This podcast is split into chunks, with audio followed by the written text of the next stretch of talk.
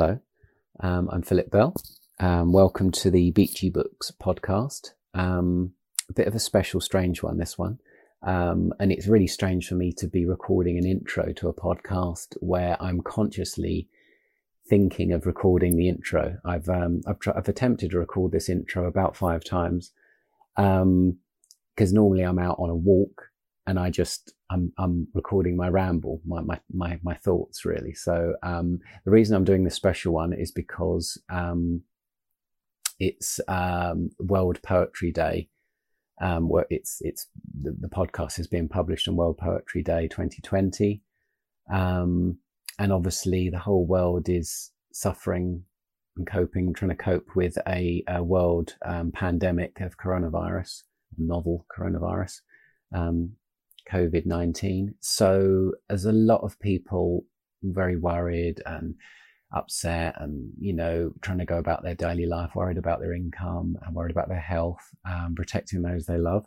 Uh, and there's an awful lot of people trapped inside, either on lockdown or in self isolation or advised to stay in a lot more. Um, just today, the day I'm recording it, just the day before, uh, the 21st on the 20th. It's the last day in the UK that all the schools are going to be open, so they're all closing at 5 p.m. today. Um, uh, so yeah, it's a very, very, very strange time at the moment. Um, and what I thought would be really nice is that I would get, uh, well, myself and a number of my authors on the Beachy Books imprint um, to record some poetry, so record some poems they have written. Um, some of the poems you'll hear are actually in published books by Beachy Books. Others are just poems that the writer, you know, the author has written. They might sort of, you know, work on other books and things. So yeah. Um, so to kick it off, I am going to um, read a poem that I wrote ages ago and got it published in sort of a university um, magazine. This is like uh, not not not my first time at uni, but kind of um, when I did a creative writing course, uh, creative writing sort of, um, you know, at the same uni I went to when I was uh, younger. And um, yeah, it was quite fun getting a few, you know, poems published in sort of little, you know, university presses and things like that. Um, and I just found this one the other day. So yeah, um, my one's called Disturbed Sleep. So yeah, I'll be reading that to kick it off. Um, and then we will um, go into um, Shirley Adams, who is a um, um, you know one of the authors that I've helped to publish. I publish her rhyming picture books. Um, so yeah, she she also writes lots of poetry, and I haven't I hadn't actually heard any of her poems before, and they're absolutely lovely. She's got a real you know, some of them are very delicate and, uh, you know, sort of lovely turn of phrase. And um, yeah, I hope you enjoy those. Um, following that, we have an author called, a author and poet called Sandy Kilty, who um, is going to be reading poems from her two volumes that Beachy Books has published um, called The Mermaid um, is Unimpressed and The Mermaid Rides Again, which has just recently been published. And yeah, she she goes around all, all over the place performing her poems at open mic venues and honing them until she publishes them. So they yeah they're lovely as well. Um, what else have we got? Um, uh, we've got another author's poems that I will be reading. So I apologize for my, I'm not exactly the best probably deliverer of poetry. Um, but uh, these are quite funny poems from um, a book we've published on Beachy Books for Children and, and adults, really, who like funny poetry, called Grandma's Roller Skates and Other Silly Poems. So there'll be a, a, selection from there. And then just to sort of wrap it all up, I will be reading from uh, a book that I, well, pretty much started off my publishing adventure. Uh, before even I got traditionally published from, you know, or published by other publishers, I just did my own thing. And it was called Jack and Boo's Bucket of Treasures. And I never really thought that would sort of um, that was the first time I published anything under the name Beachy Books, and um, I thought that would be the one and only book I would do. And then over ten years later, I've got a sort of publishing business out of it. So yeah, I'll be reading a little bit of that. So I really hope you enjoy, it. and um, you know, if you get inspired, get writing some poems and just record them on your phone and just send them to us. Um, if you want to get in contact at Beachy Books on Twitter, Instagram, Facebook um, or on email info at beachybooks.com or my name Philip Bell at beachybooks.com. One L in Philip, two in Bell. Um, and yeah, uh, I hope you're getting on all right. I hope you're coping. I hope you're surviving. I hope you're having fun and keeping laughing. And, you know, um, it is extraordinarily crazy times, but I know we're all going to get through it. Okay, so happy World Poetry Day from Beachy Books. Thank you. Bye.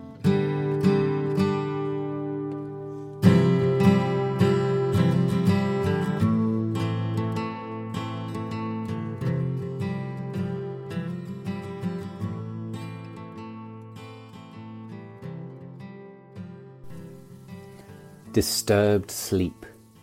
She paces through the night, floorboards creaking as if the house is a boat, cushioned by the bobbing of the water.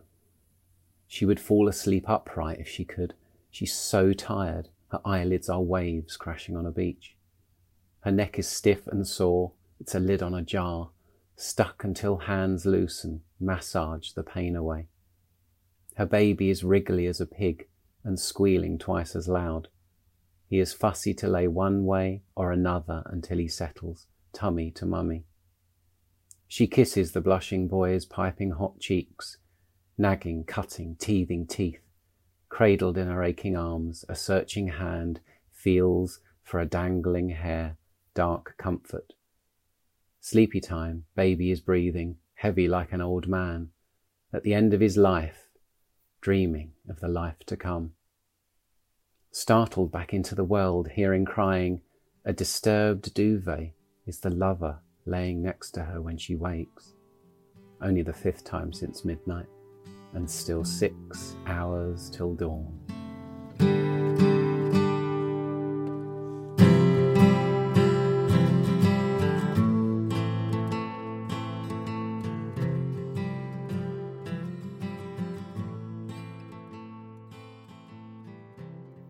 Octavia. She longed for fortune and for fame, for everyone to know her name. She practiced hard for days and nights to see her name spelled out in lights. But she couldn't act, and she couldn't sing. Her hopes were pinned on just one thing. If she was given half a chance, she'd show the world how she could dance. Well, famous dancers, it is true, have legs that only add to two. But there isn't any law that says you couldn't dance with more. In fact, she thought it would be great to show how she could dance with eight. Her legs, she found, in pairs of four, could do the splits down to the floor. Then the audience, wild with thunderous clapping, were amazed at her tap, tap, tap, tap, tap, tap, tap, tapping. But there was even more that she could do as she squeezed into her white tutu. On ballet pumps with ribbon laces, she pirouetted with such graces that no one ever could mistake. Who was the star in her Swan Lake?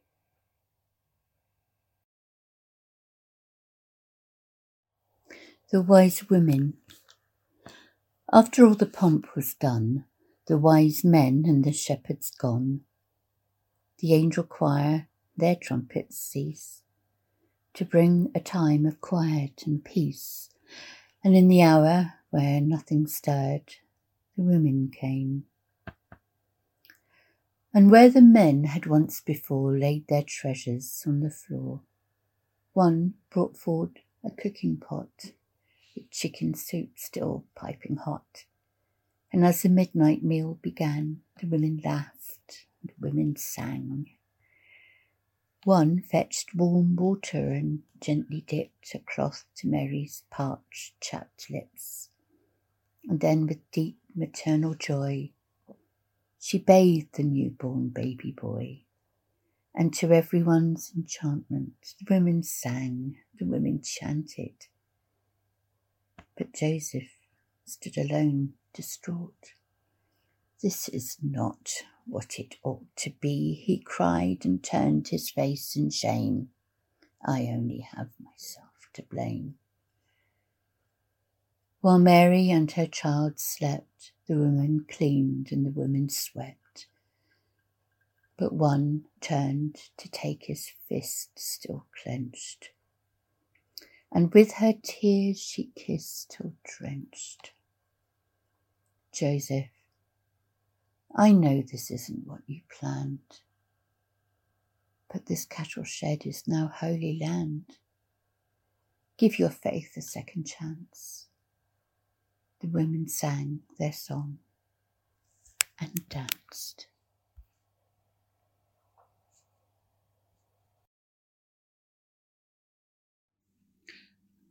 Auntie Pat. Auntie Pat had a cat.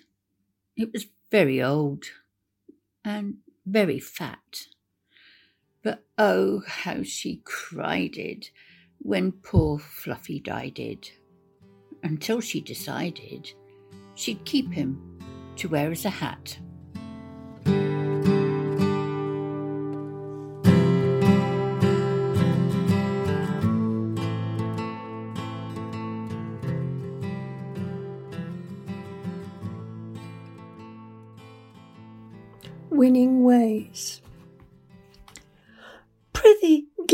Seat, O young pretty maid, sang the crone on the 59 bus.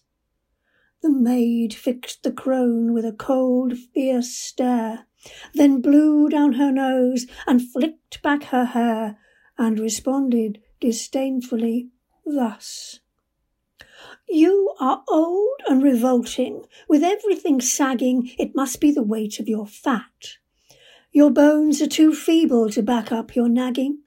Bet you live all alone with a cat. It's a long way to town, and I want to sit down. I've paid for my seat, so I'll sit in it. You have a free pass, and quite frankly, your arse is so big that I doubt that you'd fit in it. Her protagonist uttered a quavering, But. Shut your face, you old bat, said the maid who had paid. Then round the old lady a strange mist arose. She wiggled her fingers and scrunched up her nose. She pulled the chin whisker that looked so absurd, and she muttered a troublesome word. In a flash, on the seat that the maid bought with cash was a large tin of meat labelled cat, I'm afraid. The old lady sat with a smile and a sigh, tucked the tin in her trundling bag. I'll feed her to Tabby tonight as a treat. My Tabs doesn't think I'm a hag. Despicable child of despicable Thatcher, watch out that the witch on the bus doesn't catch ya. Off the bedroom wall. She's deep in thought, bed changing paused, with just the awkward corner of the bottom sheet untucked, duvet cover spread out on the floor, ready for confrontation. She's 21 now. I expect a conversation about fabric softener, how sheets are so much more themselves when dried outdoors, how right I am to insist on cotton, even though it is a confounded nuisance and needs ironing. Her stance changes. She raises her arms, assumes a boxer's guard, claws extended, growls, tears at the sheet with her foreshortened limbs, tramples the duvet, roars. I can see her saurian tail and many, many teeth. Wouldn't it, she says, with a terrifying grin, be a total bummer to be T Rex. You never get the sheet tucked in. I have to agree, and we conclude it's probably the reason why he is so dangerous. Incident on the Isle of Wight. We left her sitting on the cliff top, reading the paper, safe, comfortable, diminutive. We had gone back to the car to find binoculars and the I Spy book of raptors. When we returned, our friend had disappeared. We searched everywhere, called the Coast Guard. Giant talons round her shoulders, padded by her woolly coat, off to see the land of eagles above the clouds beyond remote. Hope she's back before the coach leaves. Hope she doesn't miss the boat.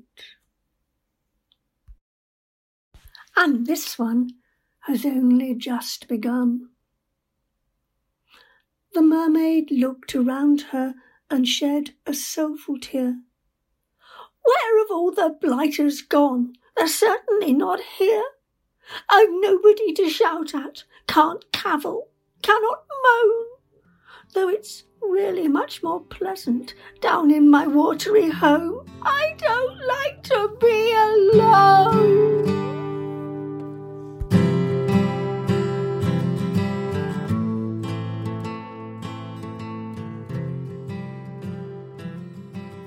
Grandma's roller skates. Grandma bought some roller skates. You should have seen her going. Where she went and got them, I've no way of knowing. She'd go up and down the high street, dodging cars and buses, but blissfully quite unaware of just what all the fuss is. She went into a supermarket to do a little shopping. Once inside those nice clean floors, she found there was no stopping. Causing lots of havoc among the special offers, she collided with the baked beans and nearly came a cropper. The crash was quite a big one, heard throughout the store. Some thought that a bomb went off and headed for the door. Grandma laid upon her back, her legs up in the air, and all the people passing by could see her underwear. Grandma learnt her lesson with her roller skates. The thing she did not realize, they don't have any brakes. One thing that I'm sure of, I heard my grandma twitter, I'm so glad upon that day that I was wearing knickers.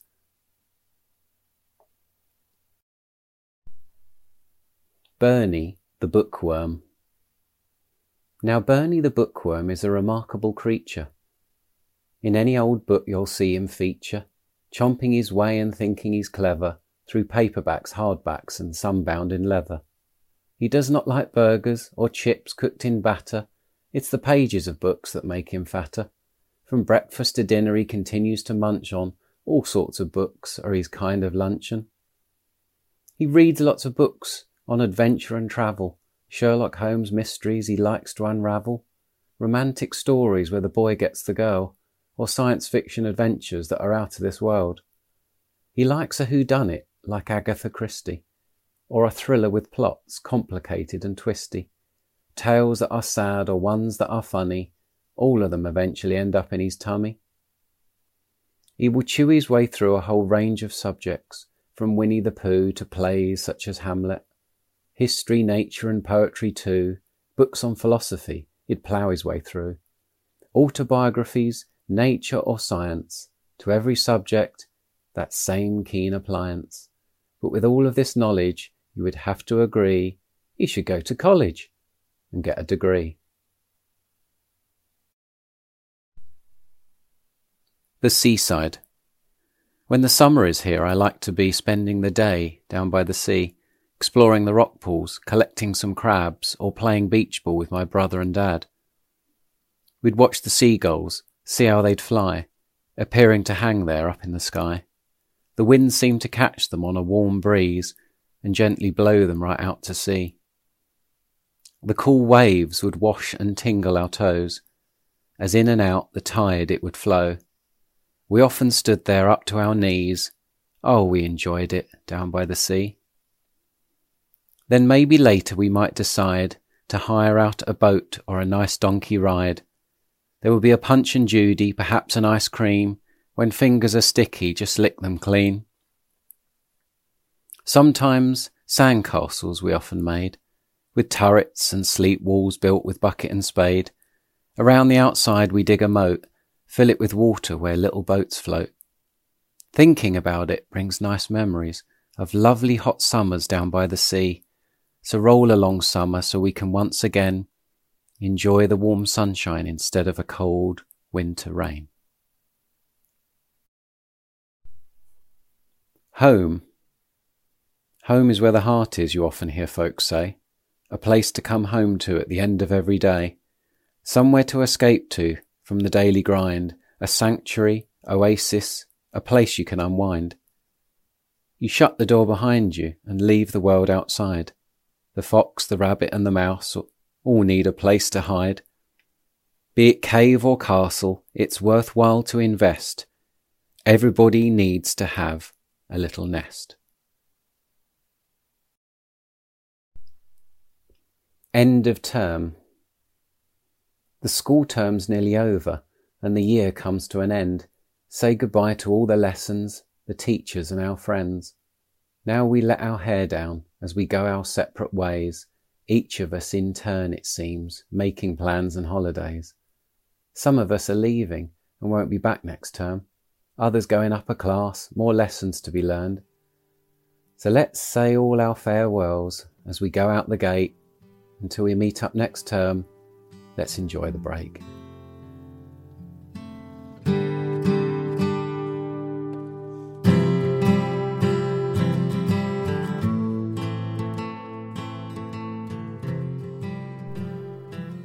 Jack and Boo's Bucket of Treasures.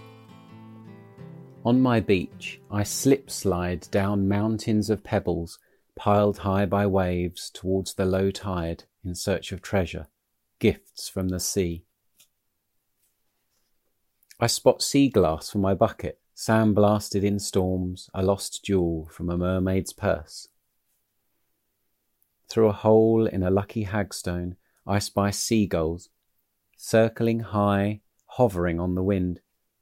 Ahoy, ye salty sea dogs! On captain's orders, I walk the plank across driftwood from a sunken pirate ship. Socks off and my toes sink into muddy sand, squelch, squelch, and my feet are buried deeper than lugworms. I step on slippery rocks, growing green, stringy seaweed hair. I step over crowds of barnacles, and silent mussels waiting for tide's return. As I look for crabs in a shimmering rock pool, my shadow disturbs a little green fish.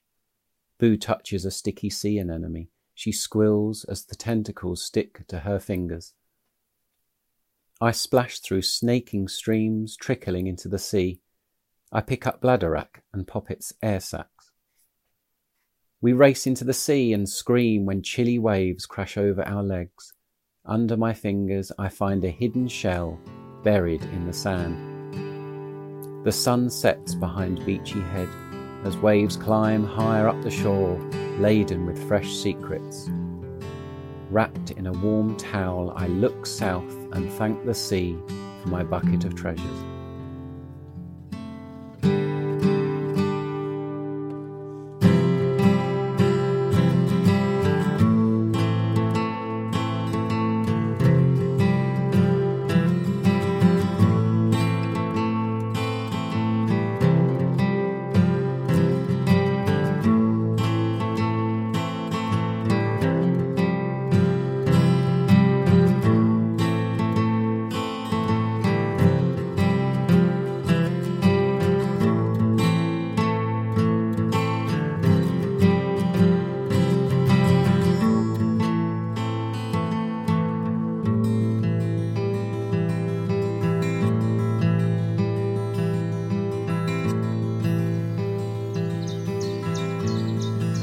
Listening to the Beachy Books podcast, presented by Philip Bell. Music by Dan O'Neill.